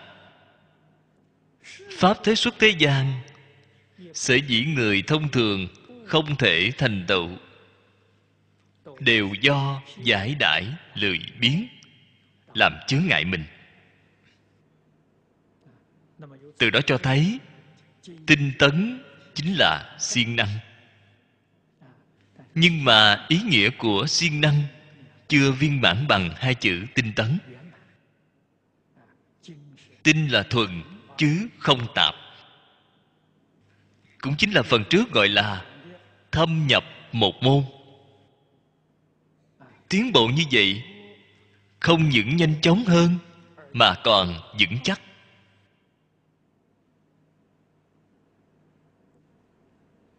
Nhưng mà, người đời mới học, rất khó nhìn thấy. Cho nên, họ đã lơ là, sơ suất rồi không có làm theo cái phương pháp này.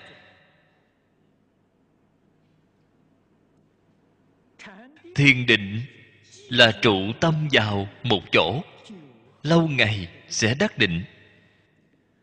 Đắc định tức thành tam muội. Cách tu thiền định. Ban đầu đem tâm an vào một chỗ.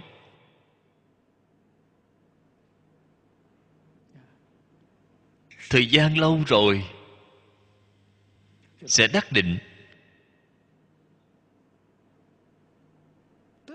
Đắc được định gọi là tam muội. Tam muội là dịch âm tiếng phạn. Tiếng phạn gọi là tam muội. Nghĩa của tiếng trung quốc là chánh định, cũng gọi là chánh thọ, là sự hưởng thụ bình thường. Phạm phu chúng ta hưởng thụ không bình thường. Sự hưởng thụ của phạm phu, phật ở trên kinh nói, có năm loại. Khổ lạc ưu hỷ, xả. Loại hưởng thụ này không bình thường. Mọi người nhất định phải biết, tâm có hai loại hưởng thụ là ưu hỷ. Thân có hai loại hưởng thụ là khổ lạc.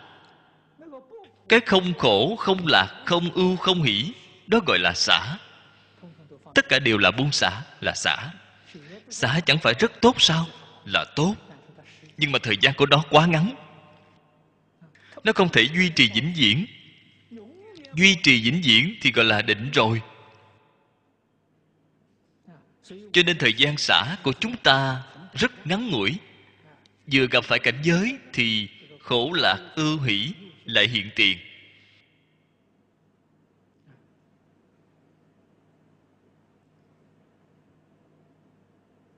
Từ đó cho thấy, trụ tâm vào một chỗ là phương pháp rất cao siêu.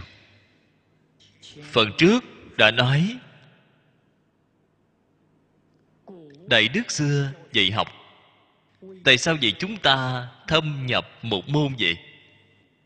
Một môn chính là tâm an trụ vào một chỗ. Lâu rồi thì sao? Lâu rồi sẽ đắc định.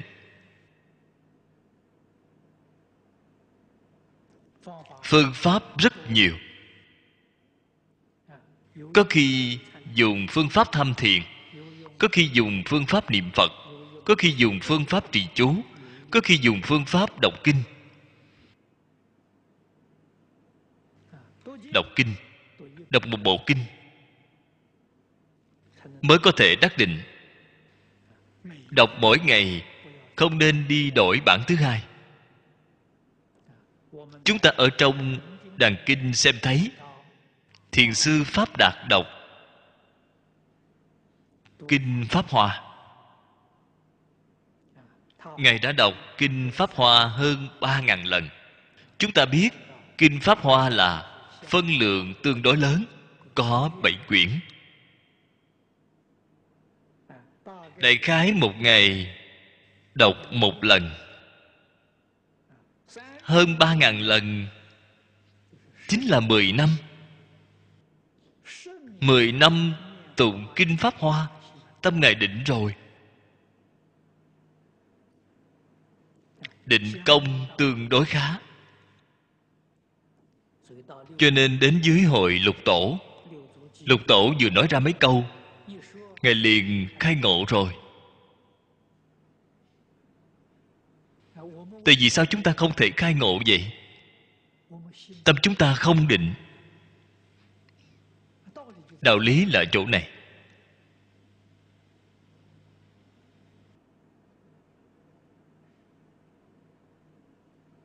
Đó chân thật là thiện tri thức, sáng suốt. Nhìn thấy bạn trình độ tương đối khá rồi. Nói mấy câu cho bạn một cái gợi ý.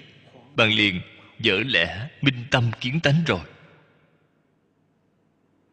Đặc biệt là ở thiền tông.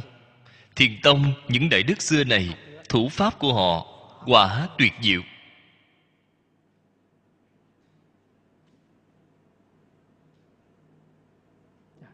Thực sự là thành tựu cho người.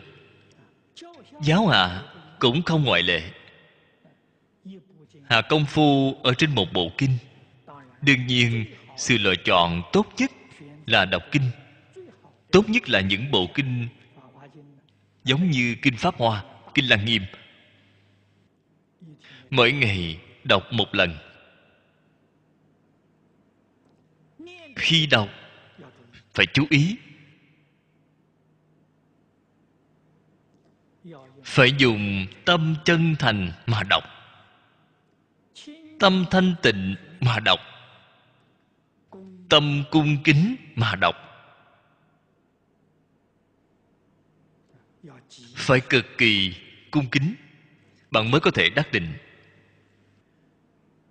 Quyển kinh mở ra, từ như thị ngã văn đọc đến tính thọ phụng hành. Không được phép khởi một vọng tưởng.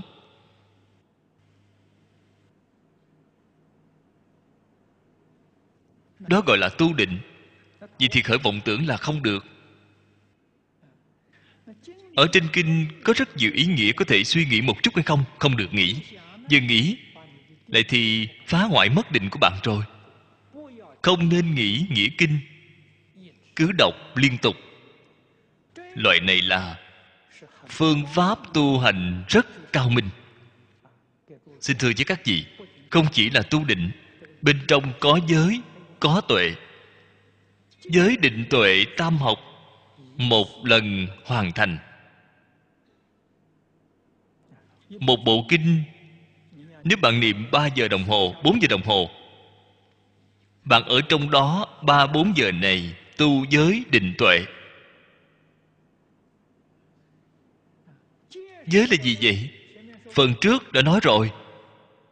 Không làm các việc ác, dân làm các việc lành. Bạn thấy, bạn đọc kinh, là giống như đứng trước phật bồ tát. Nghe lời chỉ dạy của phật bồ tát, rất cung kính, một niệm không sanh, chuyên tâm đang lắng nghe một cái vọng niệm cũng không khởi. Đó chính là không làm các việc ác. Không những thân không làm ác, khẩu không làm ác, trong tâm niệm ác cũng không có.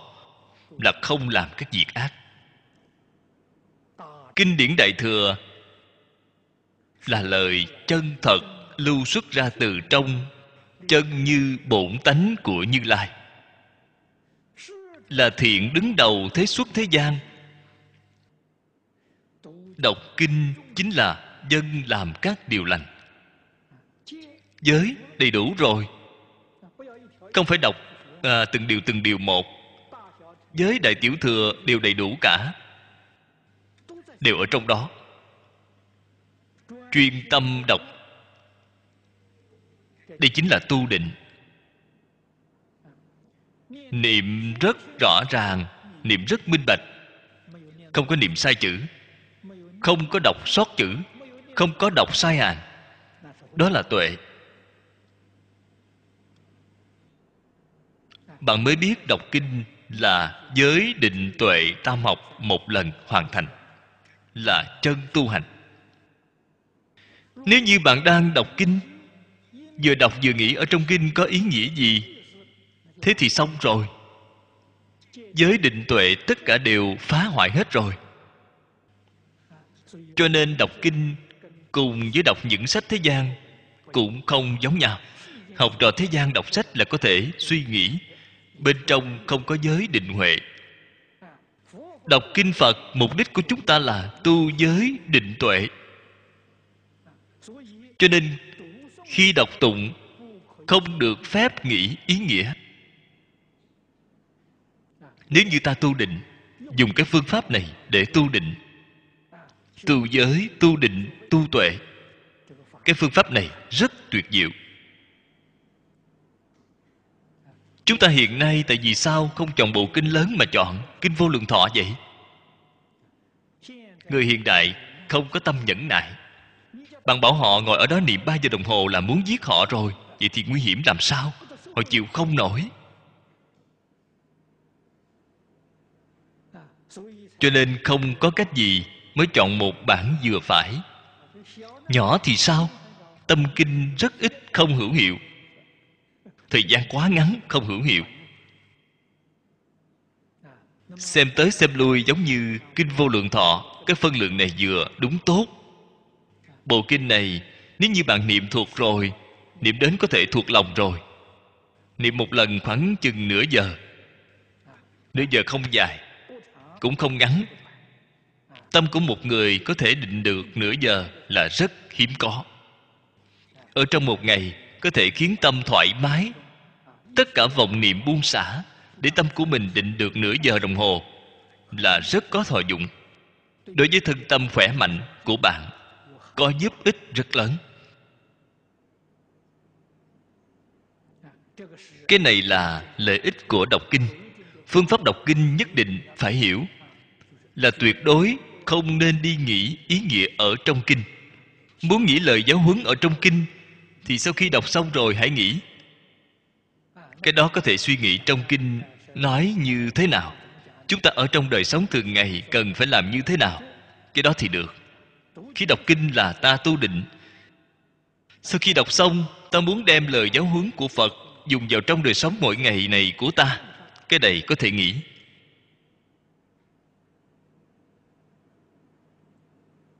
Cái này gọi là trụ tâm một chỗ. Lâu ngày sẽ đắc định.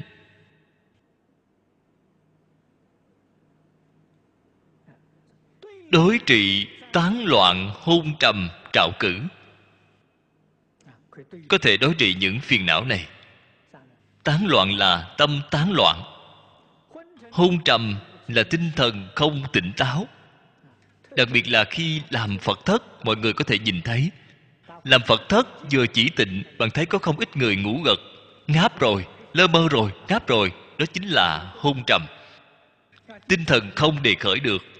Còn có một loại người vừa ngồi xuống, không ngồi còn được, vừa ngồi xuống thì trong tâm đó thấp tha thấp thỏm.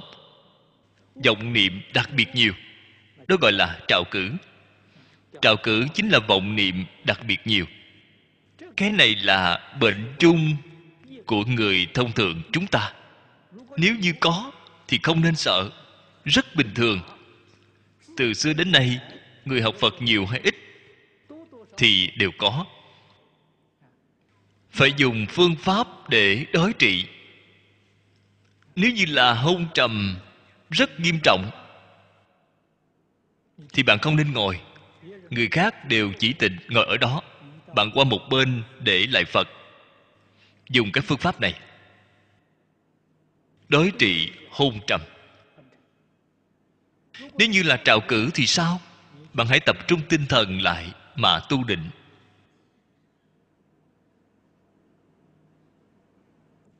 Ở phần trước gọi là công phu quán chiếu. Cái công phu đó rất đắc lực. Không nên đi khởi vọng tưởng nghĩ lời giáo huấn trong kinh phật, hoặc giả là một đoạn, hoặc giả là một câu. Bạn quán tưởng những cái này. Có thể dọn dẹp sạch vọng niệm. Bát nhã là chánh trí trong tánh thể phát sanh. Cũng chính là trí tuệ vốn dĩ đầy đủ ở trong tự tánh của chúng ta không phải đến từ bên ngoài.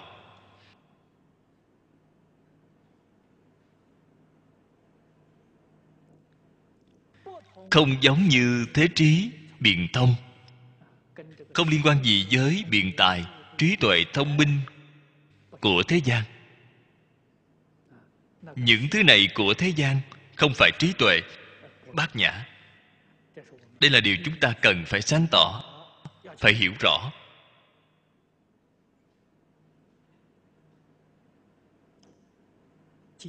Nói đơn giản. Trí tuệ chân thật của tự tánh. Trước tiên phải biết tự tánh là gì. Tự tánh là chân tâm. Chân tâm chính là tâm thanh tịnh. Chính là tâm bình đẳng. Chân tâm khởi tác dụng chính là trí tuệ bát nhã. Phần trước đã nói qua chân tâm của chúng ta không khởi tác dụng. Nguyên nhân do đâu vậy? Chúng ta có phân biệt. Làm chướng ngại diệu quan sát trí của chúng ta rồi. Chúng ta có chấp trước. Làm chướng ngại bình đẳng tánh trí của chúng ta rồi. Cho nên tu định. Vọng tưởng phân biệt chấp trước tất cả đều buông xả. Tất cả từ bỏ rồi. Tâm khôi phục về thanh tịnh, khôi phục về bình đẳng. Thanh tịnh bình đẳng khởi tác dụng, chính là bình đẳng tánh trí diệu quan sát trí. Hai loại này đều hiện tiền thì sao? Bạn đối nhân sự thế tiếp vật, làm việc chính là thành sở tác trí. Ở trong nội tâm chính là đại viên cảnh trí. Là cái sự tình như vậy. Vậy thì mới biết tính quan trọng của thanh tịnh bình đẳng. Kinh vô lượng thọ hay. Cổ nhân gọi nó là kinh đứng đầu, là có đạo lý. Trên đề kinh đã nêu ra rõ ràng, thanh tịnh bình đẳng giác tu cái gì? Là tu ba cái đức này. Ba cái này là một mà ba ba là một. Một cái đạt được rồi, ba cái đều đạt được. Cho nên pháp môn tịnh tông chúng ta, trọng điểm tu hành ở trong ba cái này. Chú trọng ở tâm thanh tịnh.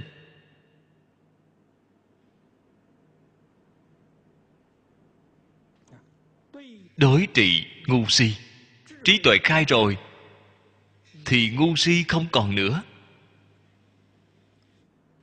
Có thể phá vô minh độc hại. Ở trong sáu ba la mật, chỉ có bát nhã ba la mật có thể phá vô minh. Hay nói cách khác là có thể chứng pháp thân. Công phu thực hành tất cả pháp. Có thể không dính tướng, tức là bát nhã. Phật pháp coi trọng nhất là định tuệ. Không những đại thừa, tiểu thừa cũng không ngoại lệ. Không có định tuệ thì không thể thành tựu.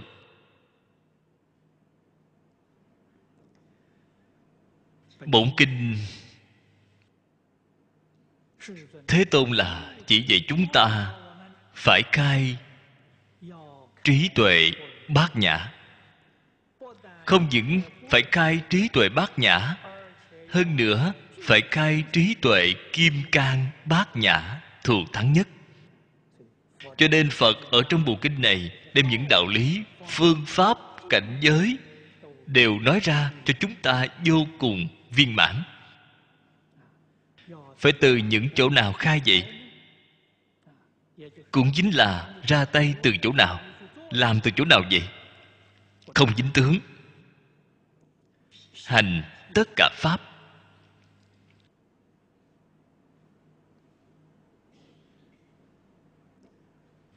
Cho nên trong kinh có hai câu nói rất nổi tiếng. Lục tổ khai ngộ ở chỗ này. Ưng vô sở trụ, nhi sinh kỳ tâm nói thật ra thì sao? Ở trong câu kinh văn này, ưng vô sở trụ hành ư bố thí. Ưng vô sở trụ chính là ưng vô sở trụ. Hành ư bố thí chính là nhi sanh kỳ tâm.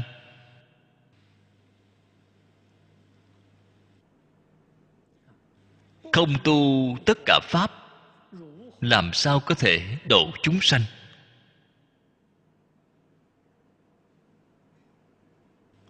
ở trong câu này đều chúng ta phải đặc biệt chú ý là độ chúng sanh trước tiên độ chính mình. Chính mình là chúng sanh. A ni tho phở a ni tho phở a ni tho phở